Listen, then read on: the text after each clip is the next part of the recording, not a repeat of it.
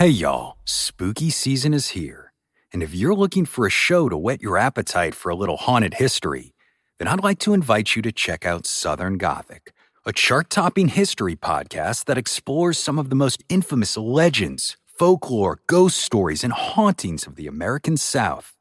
We've covered all sorts of stuff from the Bell Witch of Tennessee to the disappearance of the Confederate submarine, the H.L. Hunley not to mention our deep dives into the local lore of some of America's oldest and most haunted cities, like New Orleans, Charleston, and St. Augustine.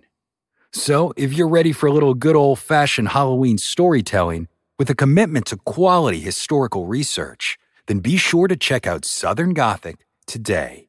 It's available now on all your favorite podcast apps.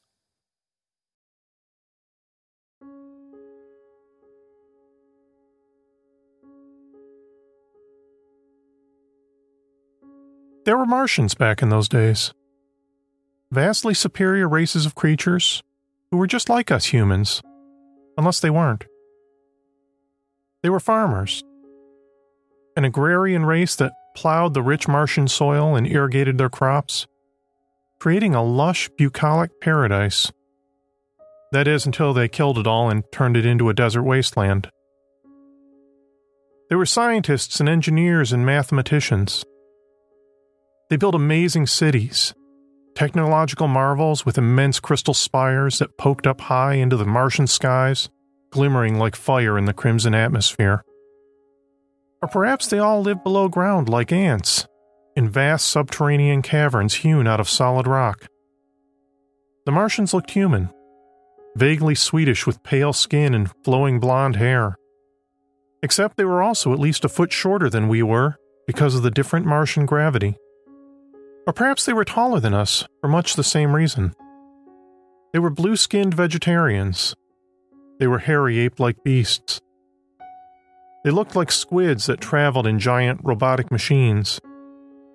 They had extra toes, extra limbs, elephant like trunks, unicorn horns, insect like exoskeletons. The possibilities were endless. During the late 19th century, both Europe and the United States became gripped with Mars fever. Hundreds of books and newspaper articles were published each year speculating about what Martian life might be like. Back then, it wasn't so much a question of if there was life on Mars, but what shape the Martian inhabitants might take, and what could we humans do to communicate with them. The ancient Romans gave Mars its name, basing it off the Roman god of war because of the planet's blood like color. During the mid 16th century, Copernicus fundamentally changed the way scientists viewed Earth's place in the solar system, and Mars was a major part of that. By observing the unusual path of the red planet in the sky, as it seemingly reversed course, moving back and forth across space, Copernicus was able to determine that the Sun was actually at the center of the solar system, and not the Earth. That kicked off a major paradigm shift in the way people thought about life on other planets.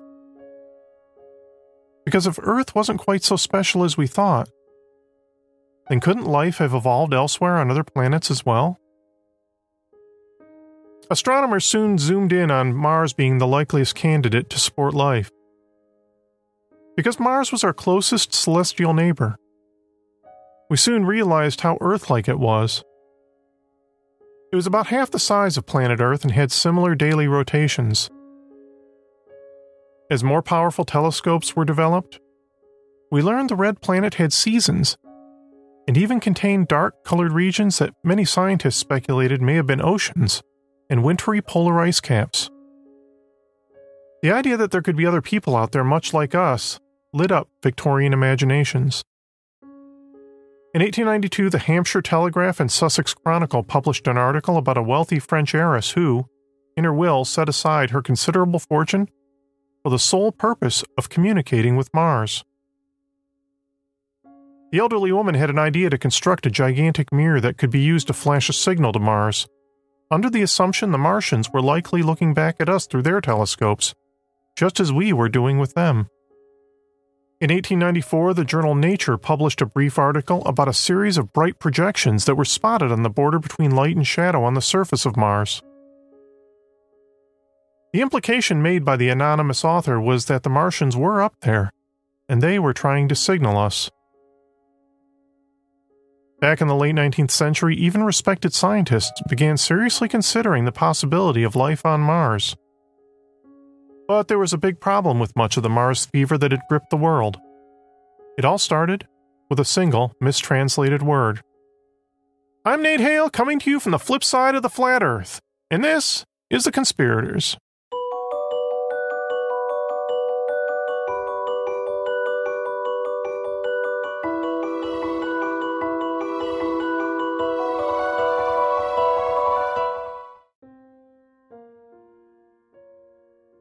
In 1877, the Italian astronomer Giovanni Schiaparelli observed a web like network of dark lines he saw on Mars through his telescope that he called canali.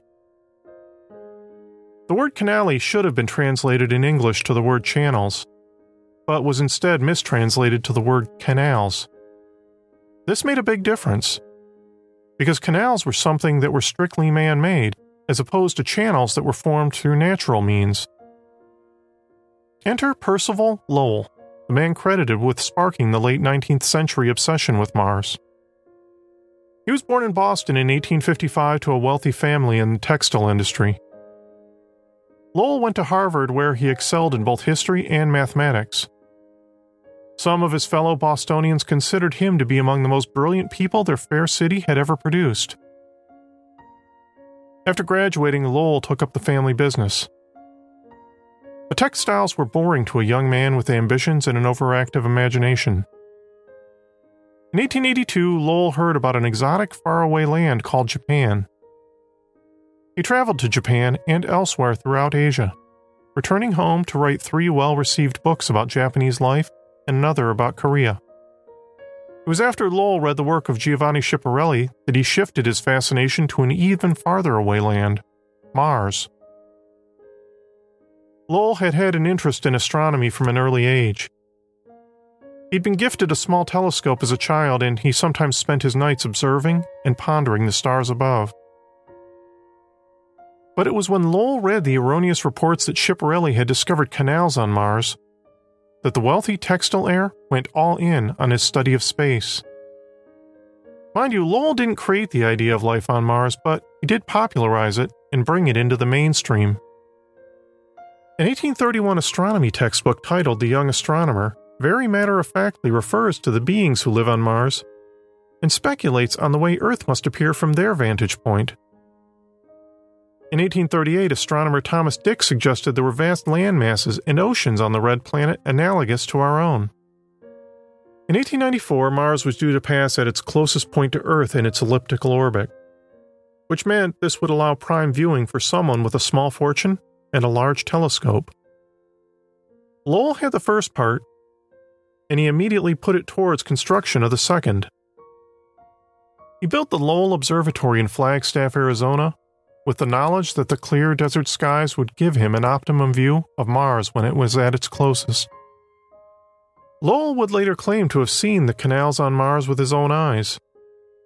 He wrote three books on Mars in which he envisioned a vast Martian society he didn't care that other scientists were claiming the Martian atmosphere was too cold and too thin, and that its gravity was too weak to sustain life. Lowell was not a man to be dissuaded, facts be damned. He speculated that the Martians lived in what sounded like his own idea of utopia a place where there were no silly labor unions or workers' rights, no progressivism, no socialism, none of those things that threatened to upset the balance of society in America's industrial age. Of course, there were plenty of scientists who scoffed at Percival Lowell. After all, no one else had ever been able to observe the same series of canals he swore he saw lining the planet. But despite what the other academics said about him, Lowell's ideas proved to be wildly popular with the public. Stories and newspaper articles began being published all around the world that further extrapolated on Lowell's ideas of life on Mars. It was all the late 19th century speculation about Mars, in particular the article I mentioned that described the mysterious flashes of light on the planet's surface, that would lead a British biologist named Herbert George Wells to write about a very different sort of Martian. One that wasn't so much interested in having a friendly dialogue with us humans, as they did want to come here and conquer us. That story, of course, was The War of the Worlds, first serialized in Pearson's magazine in 1897, and later collected and revised into a best selling novella that has never been out of print since. In 1899, another legendary name in the scientific community only further added to speculation that Mars was alive. It was in that year Serbian physicist Nikola Tesla announced that some cosmic radio waves his instruments picked up may have been an intelligently generated signal from Mars although later research revealed they were probably just radio waves emitted from interstellar gas clouds. By the turn of the century, Percival Lowell turned his focus away from Mars and began speculating about the possibility of a mysterious ninth planet that lie beyond Neptune that he called Planet X. Although Lowell's books about Mars were largely discredited by the early 20th century, it was his belief in Planet X that turned out to have some basis in fact. Alas, Lowell would not live to be proven correct. He died in 1916 of a cerebral hemorrhage. But in 1930, a young astronomer at the Lowell Observatory named Clyde Tombaugh discovered what was considered, at least for several decades, the ninth planet in the solar system, Pluto. By the early 20th century, scientific thinking had largely shifted toward believing Mars was a lifeless planet. But pulp magazines continued to publish stories about the Martians who lived on our celestial cousin next door. Many of these stories tended to describe the Martians as peaceful, advanced beings who sought to enrich the lives of us Earthlings by sharing their wealth of knowledge and technology. But over time, other stories began being published about Martians who were a lot less friendly to us humans. Many literary historians point to these early science fiction stories about Martian invaders as reflecting social prejudices and paranoia about European immigrants coming to America, stealing jobs and destroying the American way of life. It was these pulp magazine stories and public fears about outsiders that helped prime the pump for a legendary radio broadcast that went out across the U.S. on October 30th, 1938. Although the story you've likely grown up hearing isn't what really happened. You've undoubtedly heard about Orson Welles' 1938 radio dramatization of H.G. Wells' War of the Worlds. The way the story gets most commonly told is that on Halloween Eve, CBS Radio broadcast a show by Orson Welles in which he used realistic sounding news broadcasts and on the scene radio reports to describe an alien invasion advancing on New York City. The radio drama was so realistic that it caused a mass panic. Thousands of New Yorkers fled their homes. Mass hysteria and looting erupted.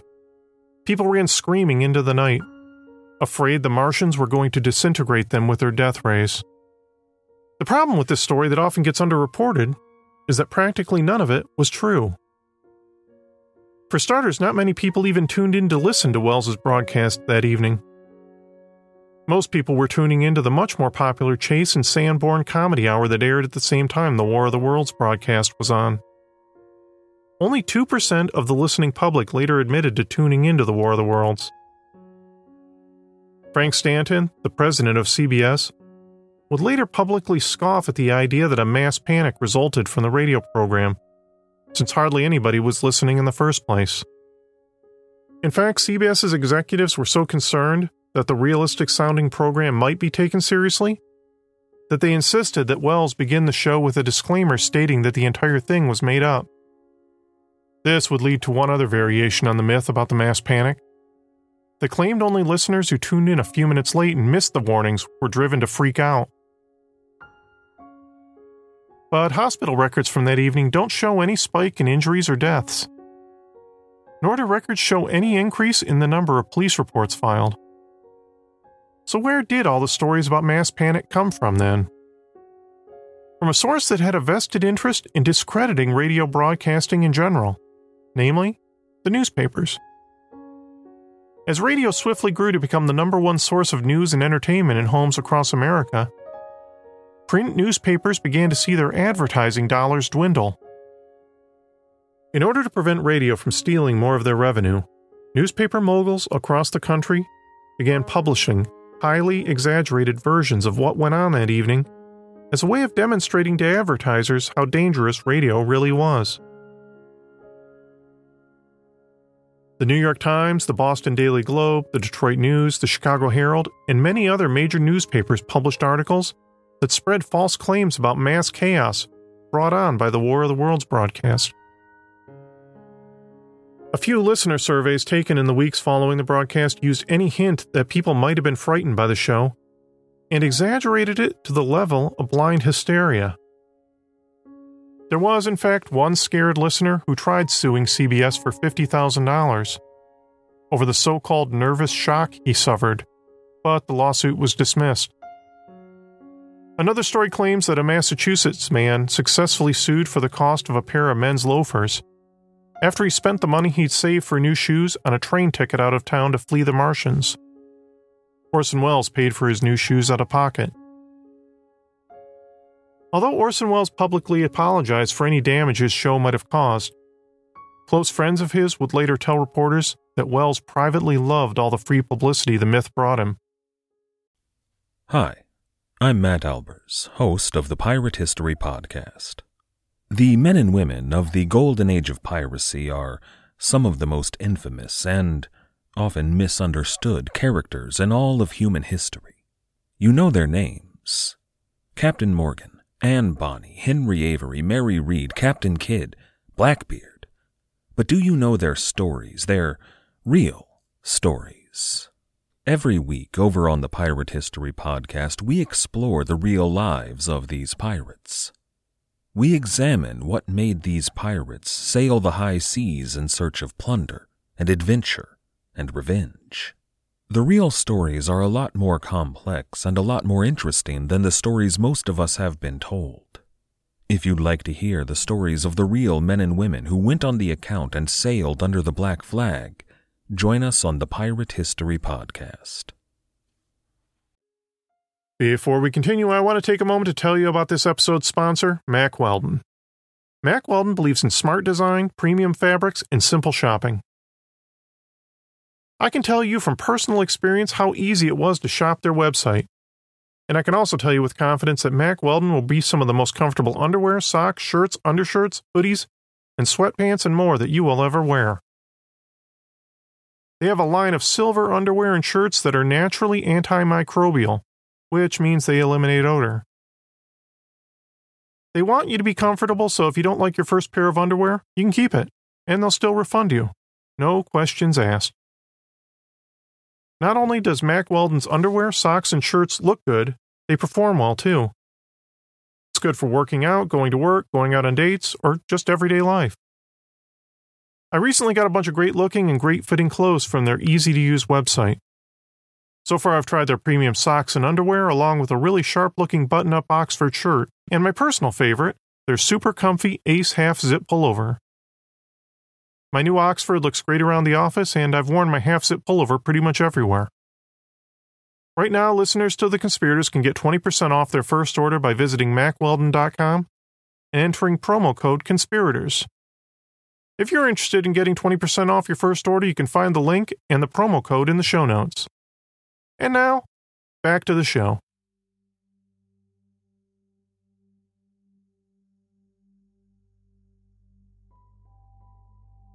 By the time World War II was over, public fears of another sort of invader were beginning to overtake America communists. During the Cold War, fear of communist invaders became wrapped up with public fears of an alien invasion from the Red Planet. In fact, one popular film from 1953 titled Invaders from Mars was all about aliens that invaded a small town and take over the bodies of its residents. But speculation about life on Mars would change once again when NASA's Mariner 4 mission photographed the Martian surface and showed the world a barren and lifeless planet. But that was only a temporary letdown. In 1976, the Viking mission got up close and personal with the Red Planet and created a brand new conspiracy theory that persists to this day. The Viking 1 was searching for a good location where NASA could bring the Viking 2 lander down to the surface.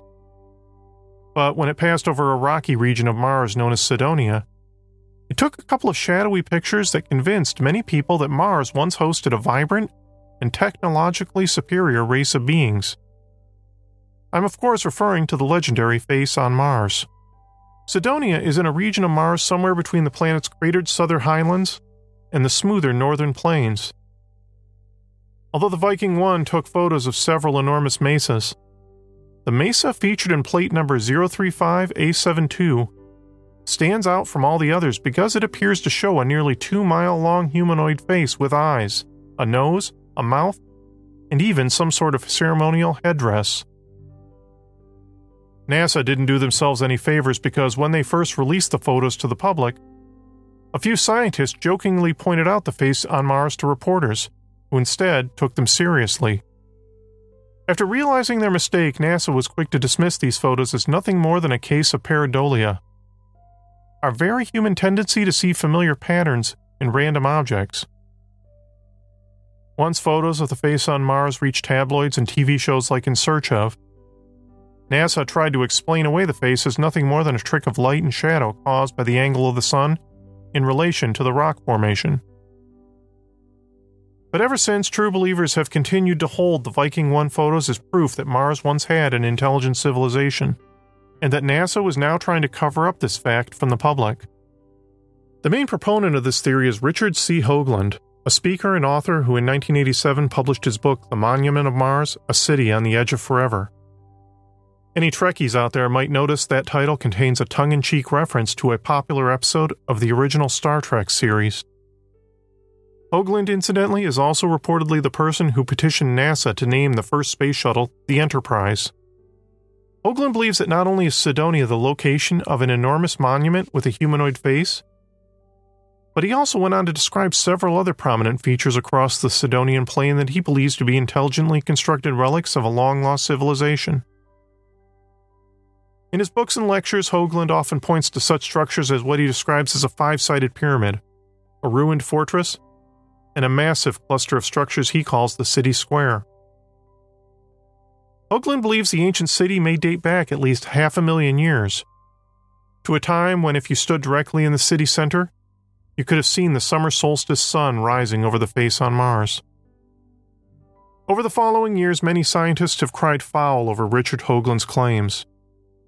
In April 1998, NASA even sent its Mars orbiter on a flyby over Cydonia to take clearer photos which they hoped would dispel the story about the face on Mars once and for all. These new photos were 10 times sharper than those taken on the Viking mission, and clearly showed the face on Mars to be nothing more than a rather unremarkable rocky mesa, with no hint of intelligent design behind it. But the skeptics were not appeased. They insisted these images had been doctored in order to keep the NASA cover up alive.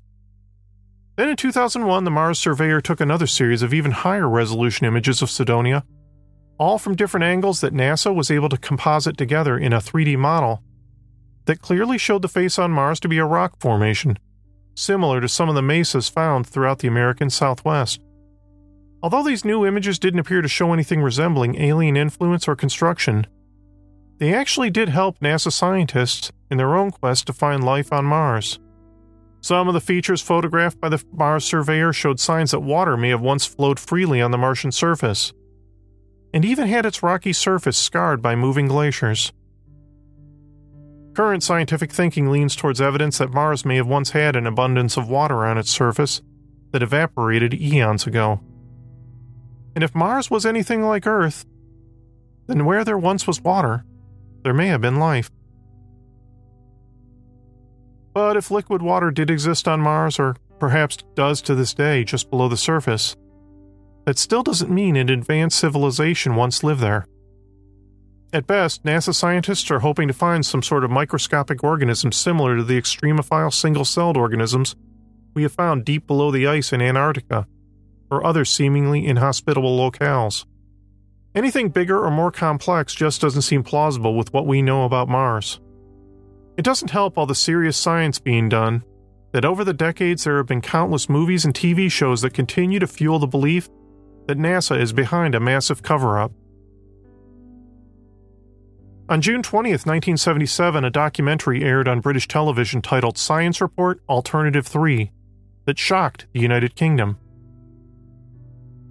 The host, noted British broadcaster Tim Brinton, explained that the filmmakers behind the documentary had originally set out to do a short film about the brain drain of British scientists leaving the UK.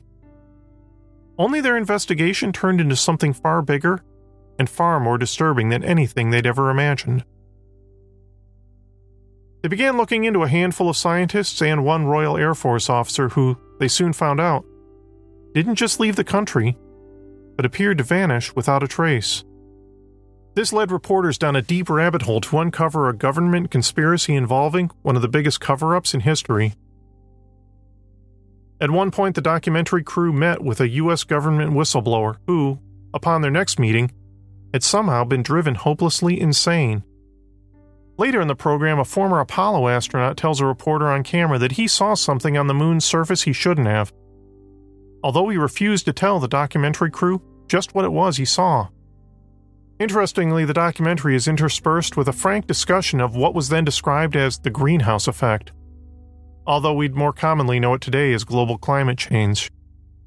He interviewed an atmospheric scientist who gives a dire warning about increasing global temperatures and the potentially catastrophic effect it would have on life on Earth.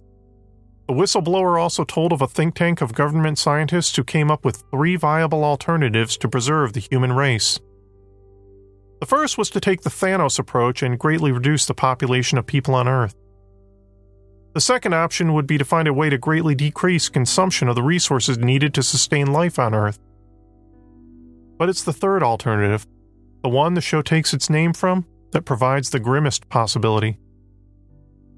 Alternative 3 states that life, as we know it, is doomed. And the only way to keep the human race alive would be to establish a human colony on another planet. This then leads to the most shocking revelation in the documentary. The filmmakers were able to decode and play a mysterious recording left behind by a prominent British scientist Sir William Ballantyne, which appeared blank until played with a special decoder circuit. This piece of film revealed a shocking truth. It contained actual footage from a secret joint US Soviet space mission that landed an unmanned spacecraft on the planet Mars on May 22, 1963. Not only that, but the Mars lander footage actually revealed something alive moving beneath the Martian surface. It's a mind blowing set of revelations, with devastating ramifications for the entire planet. But there's one big problem with the film Alternative 3 none of it was real. It was an April Fool's joke cooked up by Anglia Television, although scheduling problems caused it to air several weeks later than originally planned. But even though the film ends clearly showing the date it was originally supposed to air, April 1st, 1977, this hasn't prevented a whole slew of conspiracy theories from being built around Alternative 3. The show has built a reputation as being one of the greatest suppressed documentaries of all time. But this is easily disproven considering it was released on DVD in the UK in 2007.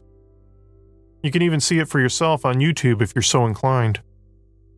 A companion book by Leslie Watkins was released the following year. The original cover contained the blurb the horrifying full story behind the explosive TV documentary. The book expanded on the ideas put forth in the phony documentary. A 2010 re release of the book purported to contain even more explosive details behind the cover up.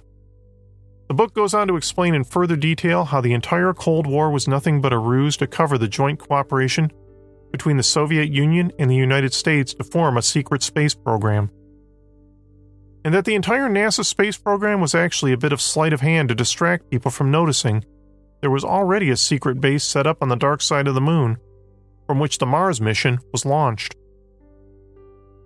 According to the film, the space shuttle program had been in existence far longer than anyone knew.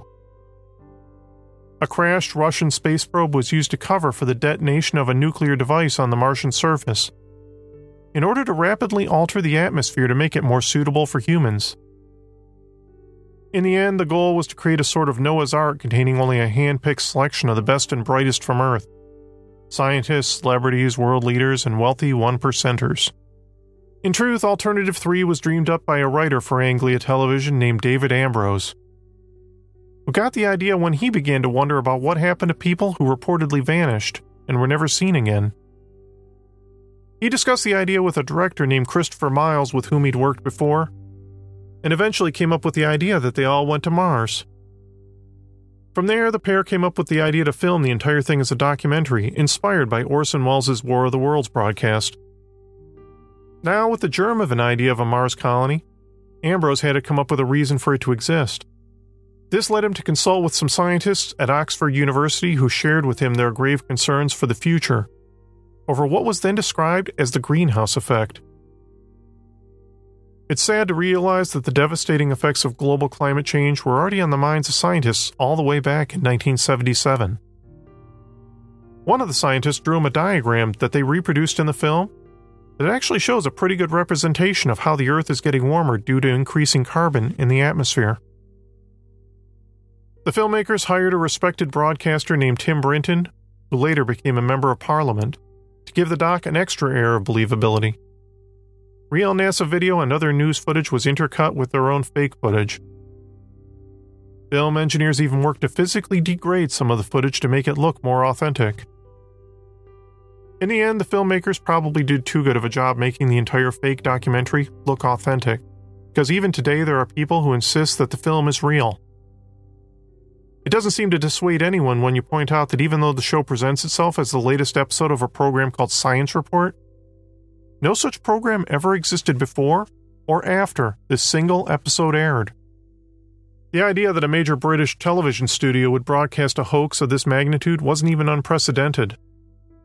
April Fool's hoaxes had appeared regularly on British airwaves since a 1954 BBC documentary series broadcast an episode about a spaghetti harvest in which a group of Italian growers dutifully cut down the latest crop from their spaghetti trees. But a scheduling issue prevented Alternative 3 from being shown on April Fool's Day the way it was meant to, which only added to its longevity in conspiracy circles. Following the program's airing in June of that year, there was a great deal of public backlash from confused viewers who phoned the network demanding an explanation. A simultaneous showing in Australia caused such public outrage that the government banned all such hoaxes from its airwaves. Despite some interest shown by NBC, Alternative 3 never aired in the United States, which only added fuel to the belief that the program was being somehow suppressed. The companion book published in 1978 caused the conspiracy to grow even further. The author, Leslie Watkins, took Ambrose's script and expanded on it greatly. He described shadowy meetings between government officials and secret bases beneath the polar ice cap. He also went on to blow the lid off the nefarious government plan for Alternative 1 to rip a hole in the ozone layer, allowing in a bombardment by deadly solar radiation to wipe out billions of people by giving them all skin cancer. According to the book, Alternative 2 involves setting up massive underground bunkers for the world's elites to wait out the mass extinction going on up top. For the most part, Alternative 3 remained as described in the documentary, with one additional detail that a slave labor force would be brought along with them to Mars. Although the book was published as a work of speculation, it managed to strike a chord with conspiracy theorists around the world because so many of its ideas play into a number of popular theories. Everything from NASA hiding proof of life on other planets, to secret underground bunkers for world leaders to wait out the apocalypse, to moon landing conspiracies. There was even a further conspiracy theory being floated around that several of the filmmakers involved had been murdered to keep them quiet about what they knew. But a quick IMDb search is all you need to do to dispel this theory. Most of the cast and crew have lengthy filmmaking credentials. One of the actors even went on to appear in a James Bond film the very same year. In the end, there's probably no way to dissuade some people from believing Alternative 3 was real. There's even one further conspiracy theory surrounding the film that admits that yes, the documentary is a fake, but it's actually a bit of government disinformation to cover the fact that there really is a top secret Mars colony that you're not supposed to know about. Today, we have an overabundance of Mars conspiracies. Eagle eyed viewers continue to pick out strange anomalies in the photos taken by NASA's Opportunity and Curiosity rovers that appear to be living creatures. There's one famous image that some people think looks like a humanoid female There's another often referred to as the bunny rabbit that appears to be a long eared creature on the Martian surface that apparently moved in subsequent photos. That one NASA contends is nothing more than a piece of debris from one of the lander missions that broke off and is likely just blowing around in the wind. Don't even get me started on the recent conspiracy theory that Mars contains a slave colony of Earth children taken there decades ago. That particular theory originated on Alex Jones's program and appears to spin off from one of the more popular theories surrounding Alternative 3. The fact is, Mars just isn't fit to sustain higher life forms as we know them. The surface is continually bombarded with radiation. The temperature at night can drop more than 100 degrees below zero. what little atmosphere exists is mostly carbon dioxide. But despite how inhospitable the red planet appears, there is at least one former NASA scientist who believes that not only is there life on Mars, but that we already found it back in 1976. Recently, former NASA scientist Gilbert Levin made national headlines when he published an opinion piece in Scientific American, in which he contends the Viking 2 lander actually discovered proof of microbial life in the Martian soil back in 1976. As part of the lander's experiments, a Martian soil sample was mixed with a nitrogen based nutrient solution that was labeled with a radioactive carbon compound. The idea was that any microorganisms in the soil would metabolize the nutrients and release a detectable radioactive carbon dioxide gas that would match the signature of the radioactive compound. Levin contends that the experiment tested positive back then for microorganisms in two separate Mars landers that were about 4,000 miles apart. But NASA's official position remains the Viking 2 tests failed to produce any proof of living organisms. Many scientists don't believe we'll ever be able to definitively prove that living organisms exist in the Martian soil until we manage to bring samples back to Earth and test them in a laboratory environment. But once again, some say we already possess the proof we need. In 1996, a Martian meteorite that had been mislabeled and kept in storage was tested and showed what some scientists believe may have been fossilized Martian microorganisms. Although, once again, plenty of other scientists were quick to downplay this revelation by claiming the microfossils may have simply come from the thousands of years the meteor spent on Earth. So the search for life on Mars continues. In 2013, the Mars Curiosity rover landed in a dry lake bed and sent photographs back to Earth that appeared to show markings in the Martian soil made by flowing water. Upcoming NASA missions plan on sending other robotic rovers to the Martian surface to collect even more soil samples and to even land in the frigid polar region in the hope that they will be able to find water ice. And if all that goes well, Plans remain underway for the first human mission to Mars to launch sometime around 2033. If that does come to pass, and one day man walks on Mars, we may discover that the Martians we've been looking for all along were really us. The Conspirators is written and produced by me, Nate Hale, and entirely fictional identity. Thanks so much for listening. I have some new Patreon supporters to thank. Thank you to Michael, Kelly, and Christina for signing up and helping support the show. Just a reminder patrons of the show get access to all sorts of bonuses, including stickers, magnets, t shirts, and our bonus exclusive mini episodes.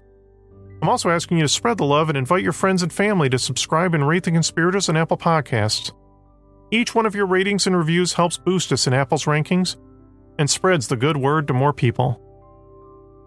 If you're not on Apple, not to worry, you can also find us in most of the other places you get your podcasts. We also have a website, theconspiratorspodcast.com, where you can listen to our entire catalog of shows. Other than that, you can follow us on social media, including Twitter, Facebook, and Instagram. Feel free to reach out and let us know how we're doing. Thanks again for tuning in, and I hope you'll join us again next time.